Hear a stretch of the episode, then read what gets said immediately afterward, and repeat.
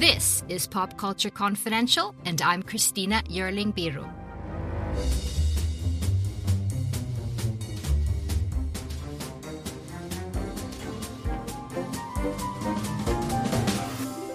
Hey everyone, welcome back to Pop Culture Confidential, part of the Evergreen Podcast Network.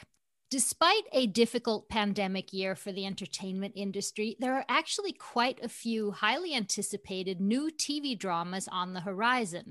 Shows starring big names like Kate Winslet in HBO's Mare of Easttown, Amazon's The Underground Railroad by Oscar winner Barry Jenkins, Ryan Murphy's take on the Clinton impeachment, and The Fresh Prince is back, but without the funny and I cannot think of a better expert to help guide us through some of the fall TV dramas. Eric Deggans, author, TV critic at NPR, and media analyst at MSNBC. Eric, thank you so much for joining me again. Uh, thank you for having me. Before we start and get into some of those big shows, where are we in terms of TV productions? Are these um, shows that are coming up things that were filmed before the pandemic? How are things looking on the production front? It's interesting. I, I think production is slowly coming back, and there's been fits and starts because um, there's been problems with people getting COVID, and then that uh, causes halts in production or causes them to change production. Most recently, uh, Luke Bryan, um, one of the judges on American Idol, was um, uh, tested positive for COVID, and he had to drop out. And Paula Abdul um, has taken his place on the show because they're they're getting to the point where they're doing live episodes. So uh, so it's been it, it, you know it's it's it's interesting. I think in the entertainment industry, just like everywhere else, people are kind of chomping at the bit to try and get back to uh, something approaching normal. And everybody has a little different way of trying to gauge the risk and move forward. And hopefully, as the vaccine progress kind of progresses, we'll see some we'll, we'll, see more things approaching normal one of the things i'm waiting for for example is to see if the late night shows ever get to the point where they have uh, real audiences you know right. uh, saturday night live came back and had kind of a curated audience with first responders and people who were vaccinated early basically or people who were willing to submit to testing uh, and and that seems to have worked for them so i wouldn't be surprised to see um, you know, as as the vac as vaccinations spread, more shows sort of develop a curated audience where you, all you have to do is show a vaccination card to be able to to, to watch what they're doing. Uh, and, and so it'll be interesting to see how that progresses and and and how quickly the the industry uh, bounces back but there are a few things coming up soon that are, seem very interesting on the TV drama front. I was mentioning the first one that's coming already this week is Mare of Easttown, starring Kate Winslet and the wonderful Jean Smart. Tell us about this one. So this, this uh, it, it's really interesting. So it's it's a it's a limited series about uh, a detective in a small Pennsylvania town who's been trying to find a girl who's been missing for a long time and then another sort of major crime kind of falls into her lap and how she sort of deals with that. And while also trying to solve the crimes she has this a tremendous amount of personal uh, dysfunction that she has to also deal with. You know, there was an incident that uh, blew up her marriage. I'm not going to say what it is because that would be kind of a spoiler. And and she's living with her, her mother, who she can't stand, a daughter, and uh, a child. And I don't want to reveal too much about that either because those are all spoilers.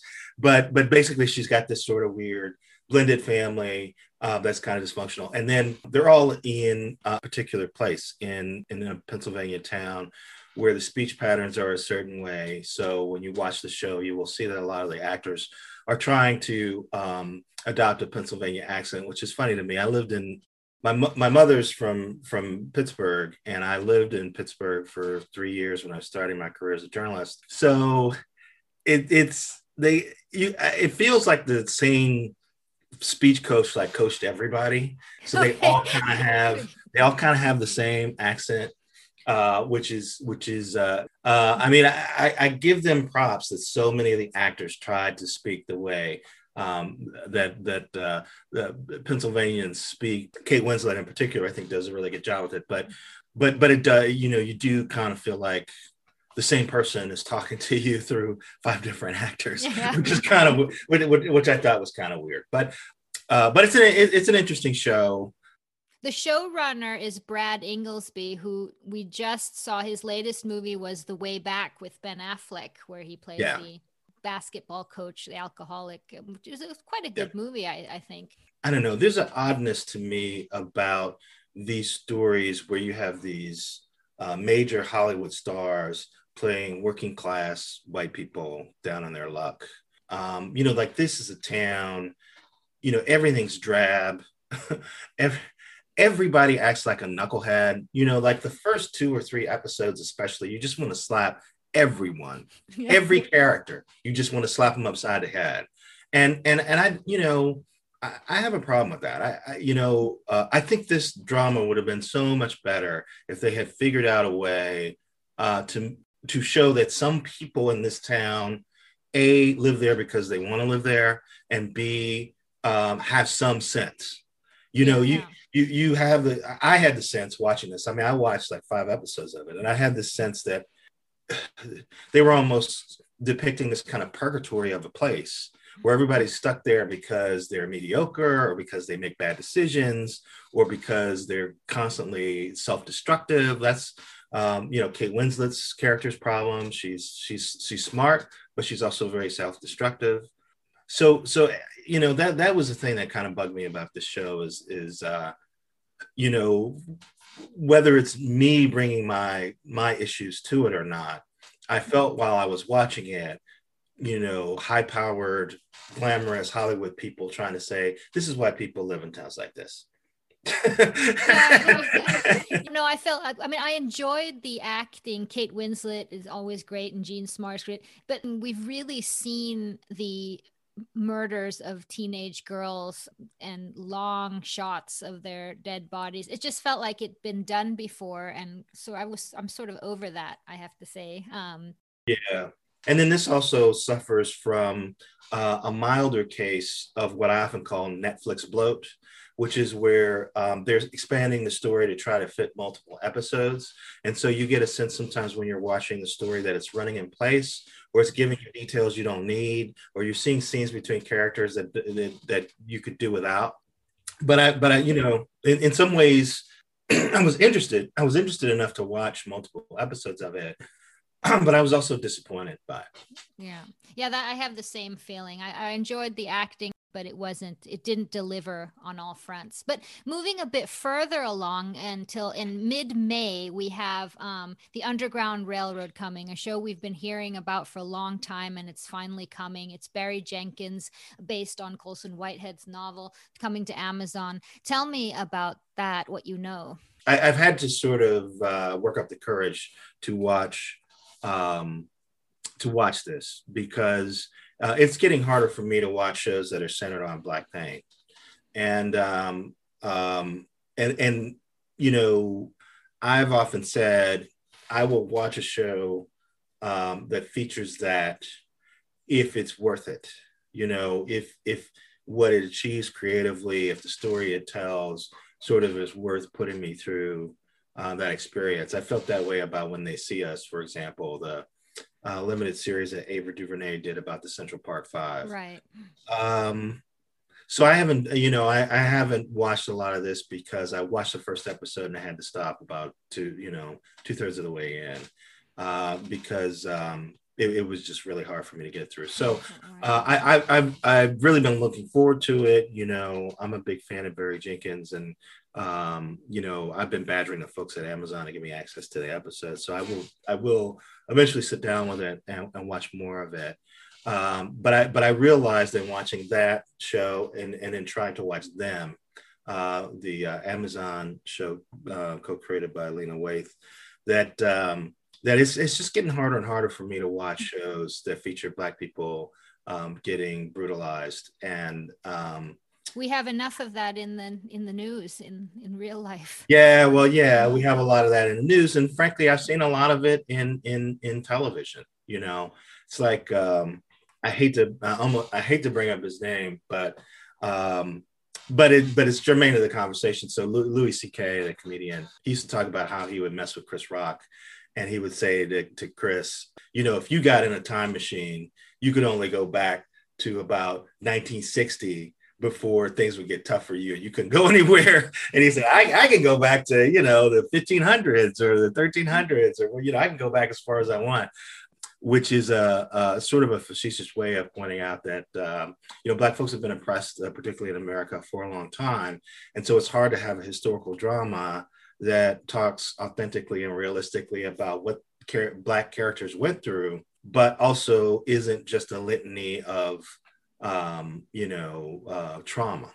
So something like the Underground Railroad, it's a, you know it's about uh, black slaves trying to escape from the South. So you know you're going to see a lot of horrible stuff, um, a lot of horrible acts perpetrated against Black people. And you, you, you know, I felt like uh, at least I have to kind of steel myself for that. And and having, you know, uh, watched shows like Lovecraft Country, where there is a lot of Black trauma, but in the end, uh, the Black people are victorious. I'm much more interested in stories like that now. I'm much more interested in stories where Black people already have agency um, where they're facing some of the similar kind of challenges that any protagonist would face. And, and I'm and I'm much less interested in stories where, you know, we have to go back to a time uh, when Black people were as oppressed as the, as they were. So, and that's just me personally. Again, and another one that's coming up right around the corner in a few weeks is a TV version of Mosquito Coast, based, of course, on the novel by Paul Theroux. But there was also this the movie that I remember very well, starring Harrison Ford and River Phoenix. What do you know about this? Yeah, so uh, this is interesting. Uh, it's going to be on Apple TV, and Apple has made episodes available to TV critics. So I'm just starting to watch through it. I've watched the first two episodes and um, you know it, it's uh, it's adapted uh, by Neil Cross, and I think people will remember Neil Cross. He uh, he's the guy who was involved with um, uh, Luther that uh, Idris Elba starred in, and so the story of this guy who's a brilliant inventor and relatively idealistic, who is obsessed with his family living off the grid and not consuming things and being sort of environmentally conscious and everything. But as we meet the family, you know, they're kind of living hand to mouth. They're about to get evicted from their house.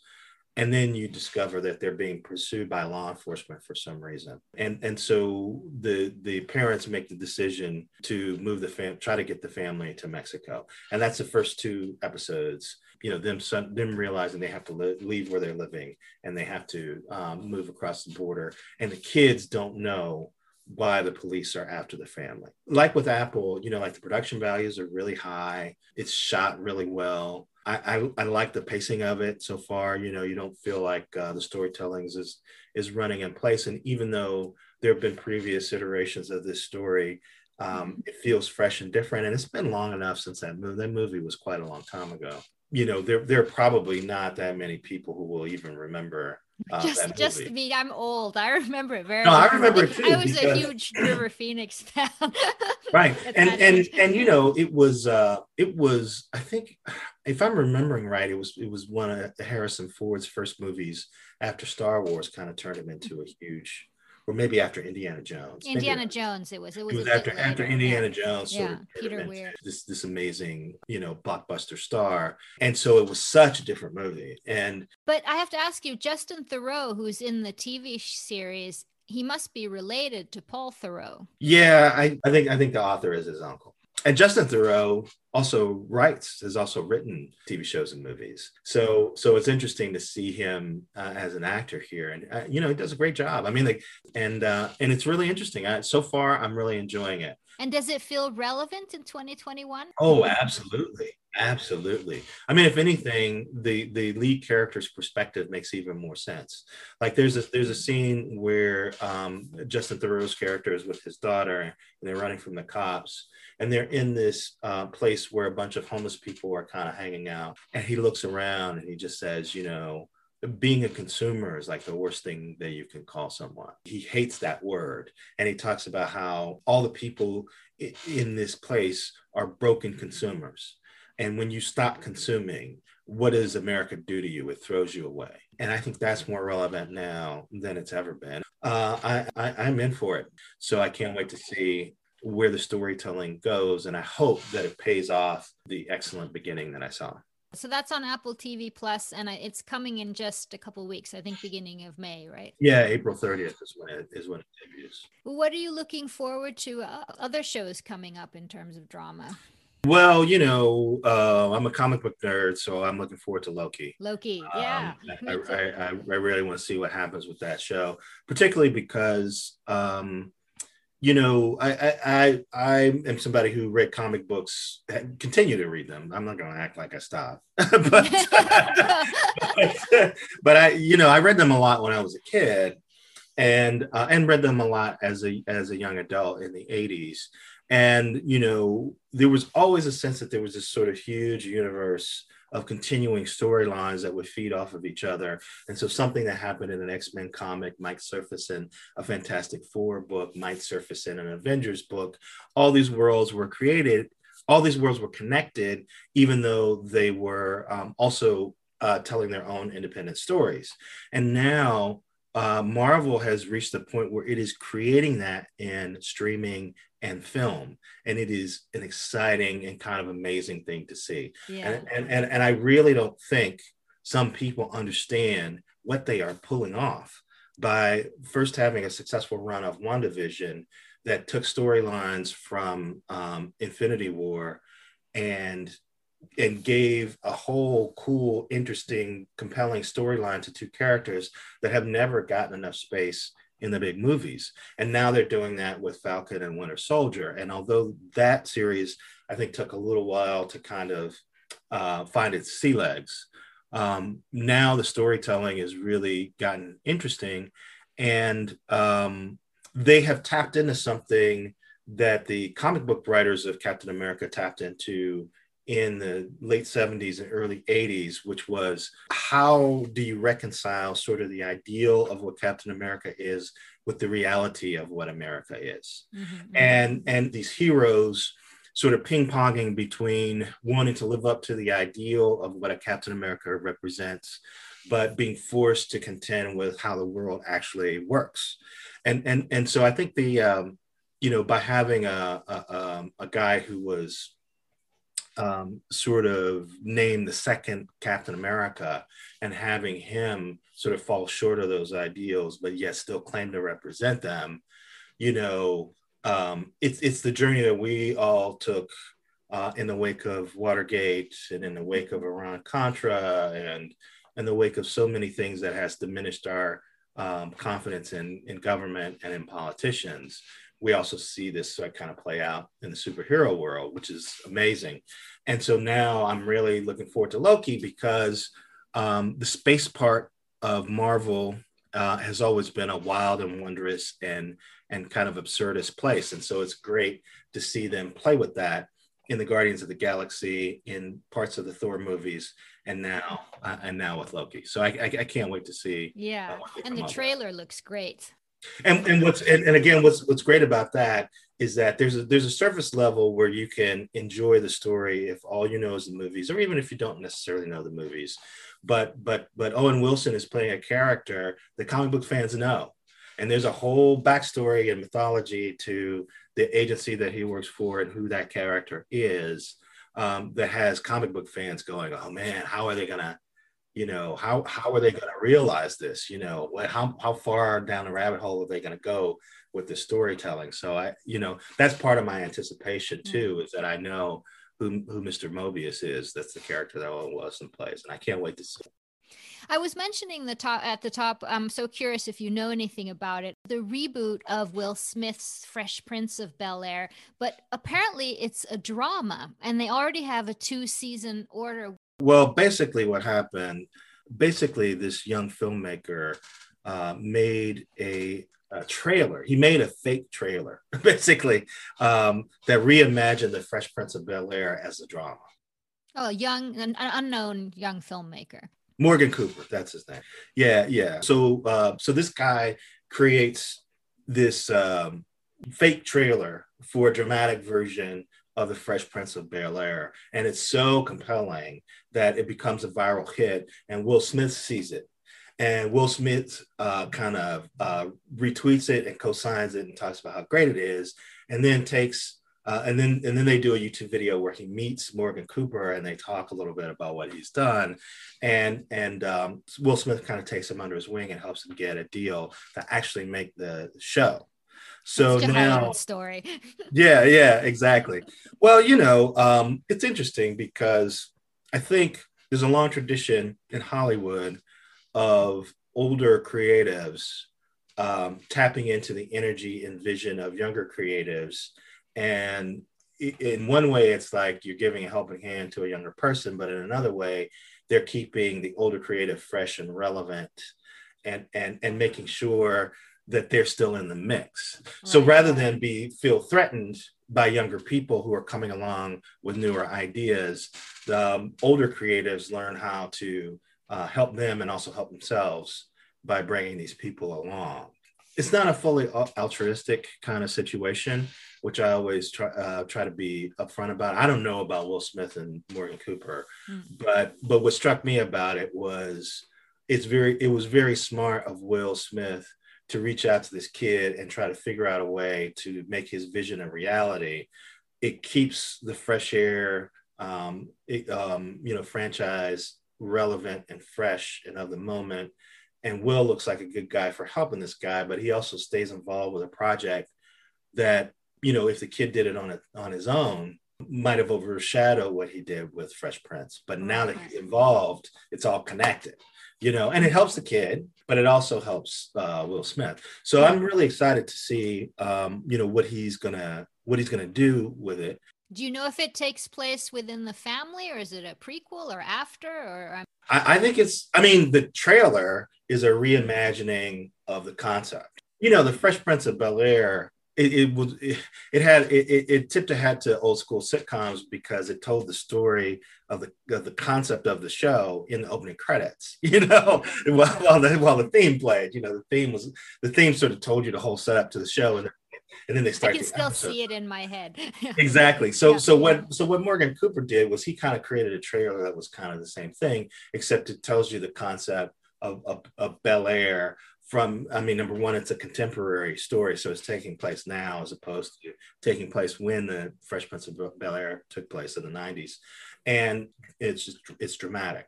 And i, and I think um, what's interesting about it is that because we're so used to seeing well done dramas that feature characters uh, from hip-hop and rap uh, I think we're we're ready to see what this might look like, and it's a great way you know, like like like if you try to create a comedy, it's never it's, it's never going to have sort of the magic that the original did, and it would look weird to try and bring back the old cast. You know, that's that's not really going to work either, especially since James Avery has passed away, the the the guy who played Uncle Phil.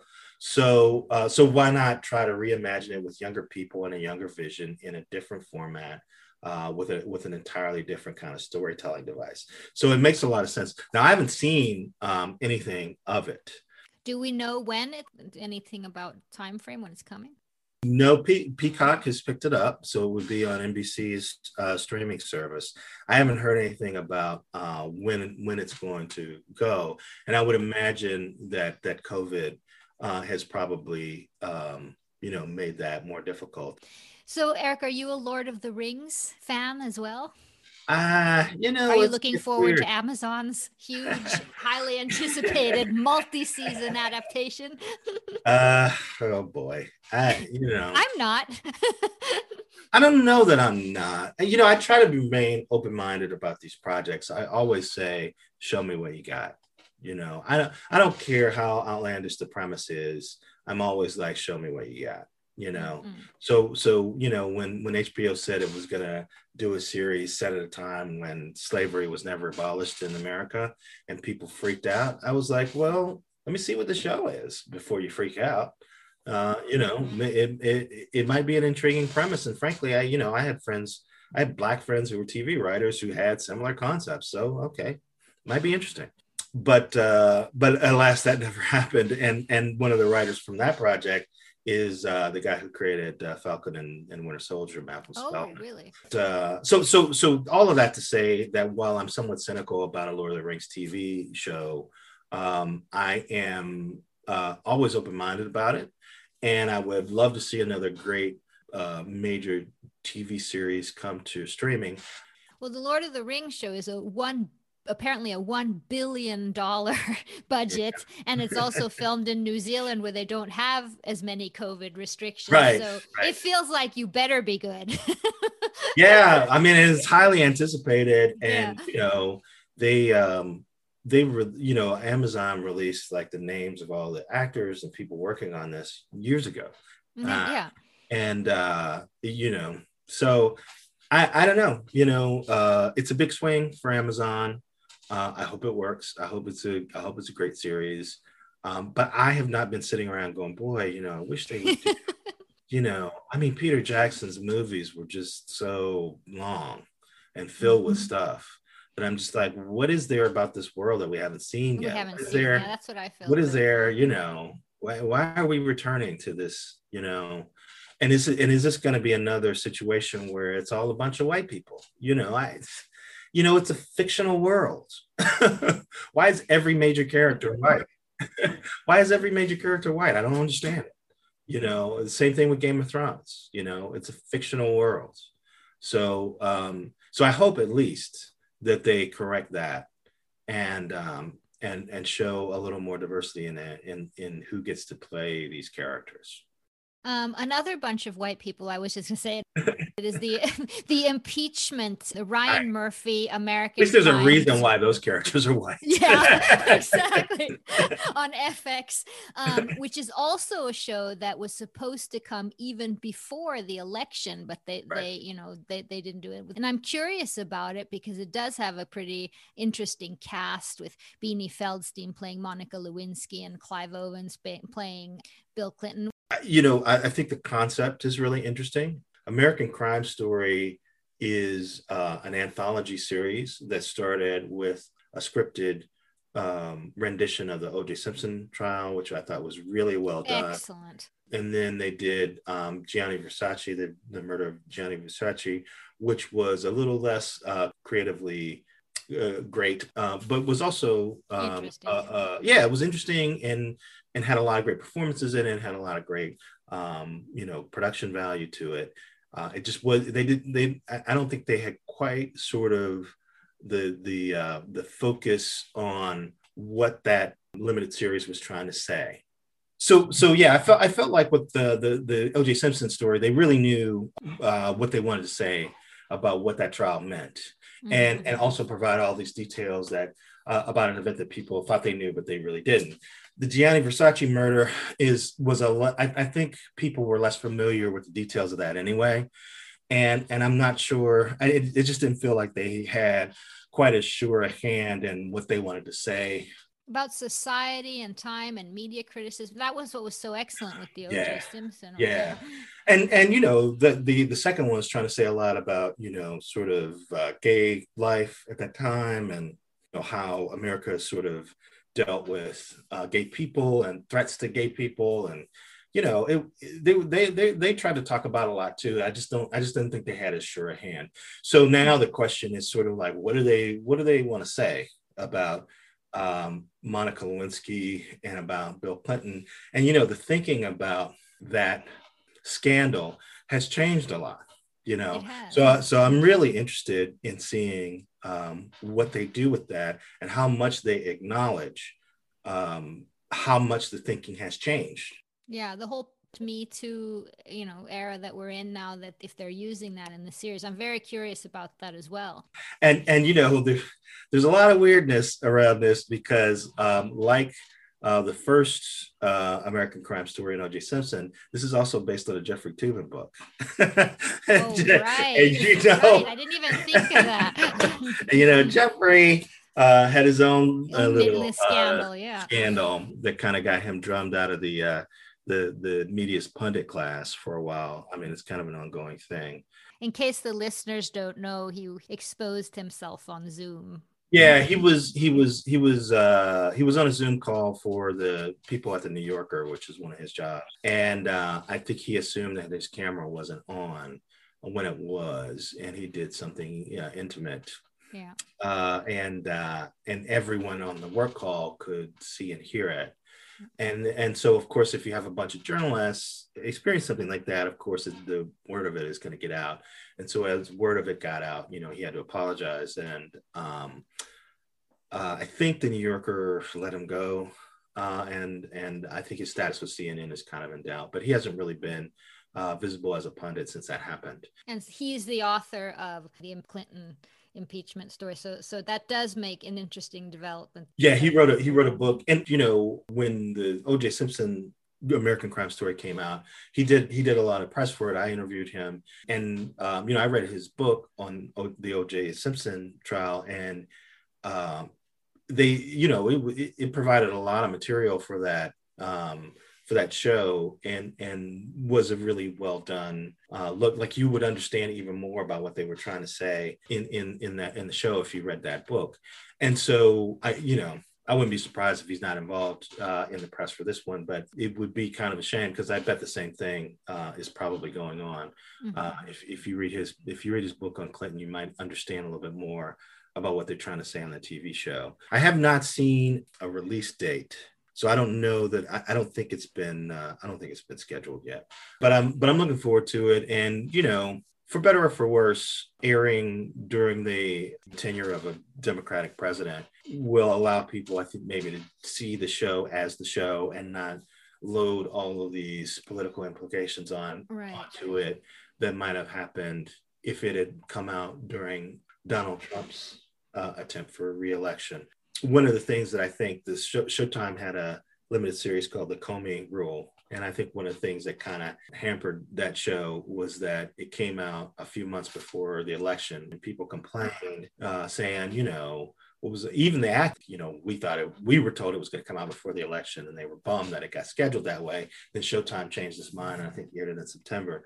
You know, people brought, brought all this political stuff to it because it was a unflattering depiction of Donald Trump and, and so at the very least, you know, this Clinton story will uh, be free of a little of that because it won't be coming right before contentious.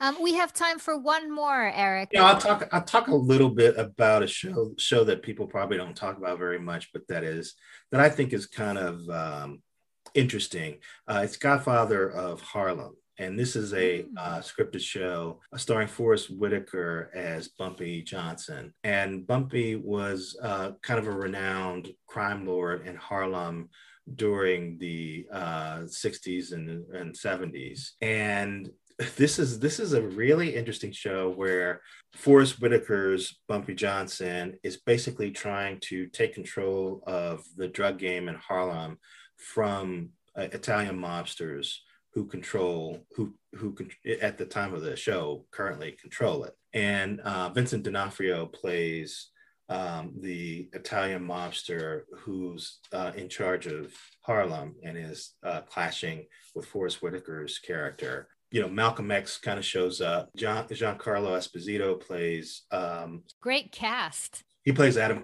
Clayton Powell.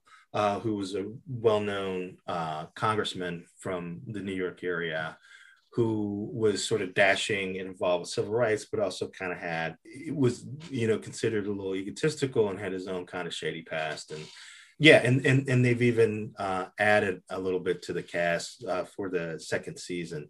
It's on epix which I think a lot of people are not um, that aware of. And for, you know, for some reason, people haven't really been talking about it a lot. But if you like gangster dramas, and and particularly if you like gangster dramas that kind of play with history, actual history, you know, I think it's a really interesting one to check out and you know it's it's centered on the attempt by black folks to kind of take control of the drug trade in um, in Harlem and the conflict between black gangsters in Harlem who want to take over from the Italian mobsters. And then there's also a conflict between the black gangsters in Harlem and the members of the Nation of Islam who look down on the drug trade as uh, enslaving black folks. And then there's a conflict within the Nation of Islam between Elijah Muhammad, who runs the, the faith, and Malcolm X, whose fame was starting to eclipse Elijah Muhammad's. And so, you know, there's all these interesting, you know, uh, during the second season, they depict when uh, Cassius Clay fights Sonny Liston, and he's already converted to the Nation of Islam, and he's close to Malcolm X. But uh, none of the other powerful um, Black Muslims want to go down to the fight because everybody assumes that he's going to lose uh, to Sonny Liston. Malcolm X goes down and supports him, and of course he wins. And so, what does that do to the balance of power inside the Nation of Islam when one of the best known Black athletes in the country is close to Malcolm X? Which is exactly Regina King's the start of her movie, right? Yeah, yeah. After, after the exactly, Liston- exactly. And every you know everybody is um, interested in that time anyway because uh, of the movie. I, I, think this is just sort of the serendipity of Hollywood, you know. And so, uh, you know, I hope people. I mean, you know, Paul Sorvino is in it. Luis Guzman is in it. I mean, there's a lot of really cool actors in this show, and it's and it's almost kind of under the radar. I don't hear anybody talking about it. So yeah, yeah. Eric, thank you so much. It's always so interesting to talk to you. Thank you so much for taking your time with me. Thanks for having me. And everyone who wants to read more of your things and, and keep up with your work can follow you on Twitter at Deggans. Yep. Thank you so much. Thank you. Well, hey, podcast listener. My name is Vince, and I'm the host of a show called The RR Show. It stands for Reddit Readings. We're going to sit down twice a week, and I'm going to bring you the most entertaining stories from all of the best subreddits that exist online. Things like malicious compliance, petty revenge, hey, lady, I don't work here. Oh, there's so much more. Lots of great stories and things you won't believe. Like the one time uh, this dude was caught in a bathroom with his friend and he was slapping them because that was the only way that he could actually legitimately help them. A mall cop comes in with a taser. Oh, yeah, the rest is history. It's going to be fun. There's, uh, I don't know. I got like 20 seconds left, so I don't got much more time to tell you another story. But just join me on the RR Show. It's from Evergreen Podcast, produced in partnership with Wessler Media. So the RR Show, wherever you get podcasts, subscribe today, and uh, it's like an adult story time. Let's hang out together. The RR Show. Subscribe today wherever you get your podcasts.